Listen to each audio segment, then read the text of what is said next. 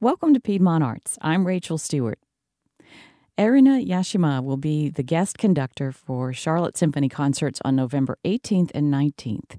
She'll lead the orchestra in a program that includes Beethoven's Triple Concerto and Berlioz's Symphonie Fantastique, uh, and also some music by Glinka.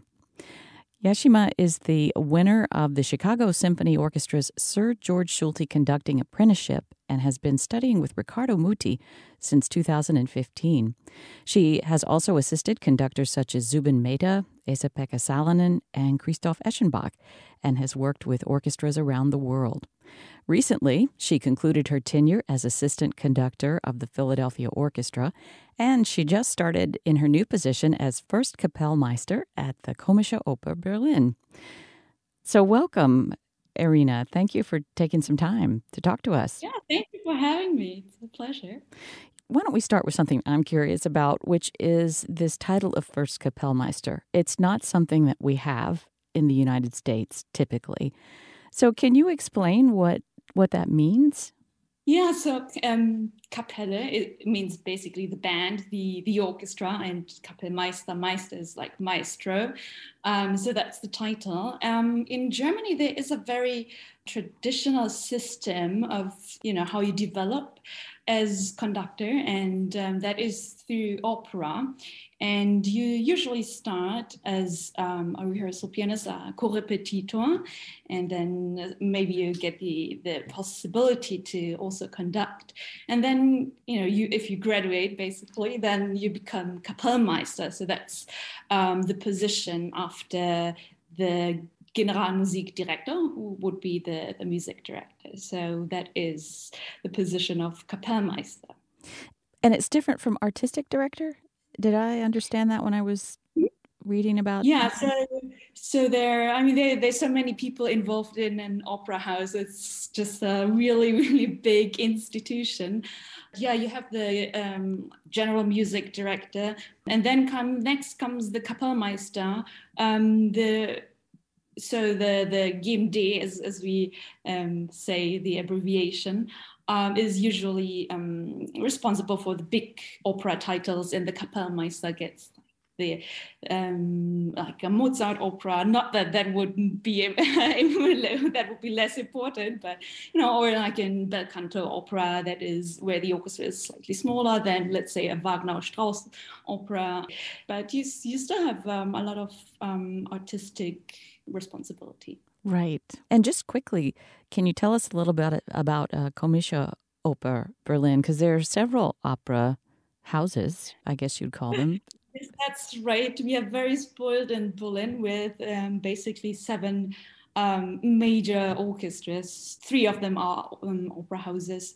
Um, we have the Komische Oper, which um, is the smallest one, uh, which um, dedicated itself to, you know, the so-called lighter um, repertoire. But uh, I mean, that has changed quite a bit since the the start of the company. And then, of course, we have the Eastern and Western opera houses. So we have West Berlin has the Deutsche Oper, and then East Berlin has um, Staatsoper unter den Linden. So you've explained a little bit about what your setup is, or, or what the situation is for you in Berlin, and and what the environment is like. You're somebody who has worked a lot in the United States, and I'm curious if you just in broad strokes could explain to us a little bit about how is it different in the United States, uh, working with orchestras um, and just the classical music world here compared to Europe? I know there's got to be some noticeable things that are different. Yeah, I think the main difference is, is maybe the funding. Um, so in, in Europe, it is mostly government funded. You know, that has a, a couple of implications, but um, what I notice is um, there's much more rehearsal time um, in, in Germany, for, for instance. I would say it's maybe, it feels a bit more part of everyone's life. For instance, um, the German school system has um, music as, as a mandatory subject in, in school. I think that makes such a difference. Um, I mean, I remember I learned so much during my school, high school years, um, middle school years about about music. I, I, mean, even you know, I'm I'm studying this week an, a Don Giovanni production, and I, I really remember clearly how we, you know, um, learned about this opera in, in school and i you know that that is just amazing and same by the way with um, berlioz symphonie fantastique that is also something that has been taught in in my in my school so um wow. and i think that's very amazing that in a normal school you you just dedicate um, the education of young people um, to to this culture. I think that's really amazing. That's a huge difference, and I mean that's almost like a deep dive in a way compared to what we get here. So you're saying it goes beyond just being a member, you know, playing in band or playing in orchestra or singing in the chorus. It's really studying. Did you study it sort of in um, theoretical terms or was it historical it was, or it was i mean it, it was still you know high school so it was not on a level of let's say you know music um really professional level, but it's it's still we learned about you know what the opera is and and certain arias and how that you know how Mozart has composed the music to uh, picture the situation and things things like that. The thing with with classical music is you the, the deeper you get into it, the more you discover and and it more the more it gives you. But you really, I mean, some. I mean, of course, there's music that is instantly just grabbing the audience, and and you just can't hold back. Well, let's talk a, a, minute or two about some of the works that are coming up on the program. Um, you've got a big Beethoven work on the program, the Triple Concerto, which uh, because it requires three soloists. Some you know don't hear it every day. So how did how did this end up on the program? And tell us a little bit about this work and and maybe the soloist too. Yeah, so the triple concerto that is very unusual um, that it has three soloists. But yeah, I'm really I'm really looking forward to work with Tai Murray and Julie Albers and Anne Marie McDermott. So that will be very very exciting. So you haven't worked with any of them before, is that right? Oh, no. So you come in, you have a new orchestra, the Charlotte Symphony, and you have three three soloists that you haven't worked with before, and you have how many days to get it together? How many days of rehearsals? I think we start on Wednesday, and then I think the soloists join the orchestra rehearsal on Thursday, and then Friday is the first concert. So yeah, not so many days. As I said, that is that is a big um, difference um, between Europe and and US. And and you think that that has to do with uh, the state picking up the tab? I I think so because. Um, you know, uh, there's clearly, clearly more pressure um, to, you know, be very efficient um, in the US with less time. Um, the individual musicians and just you know have to prepare really um, really really well so that everything comes together very quickly.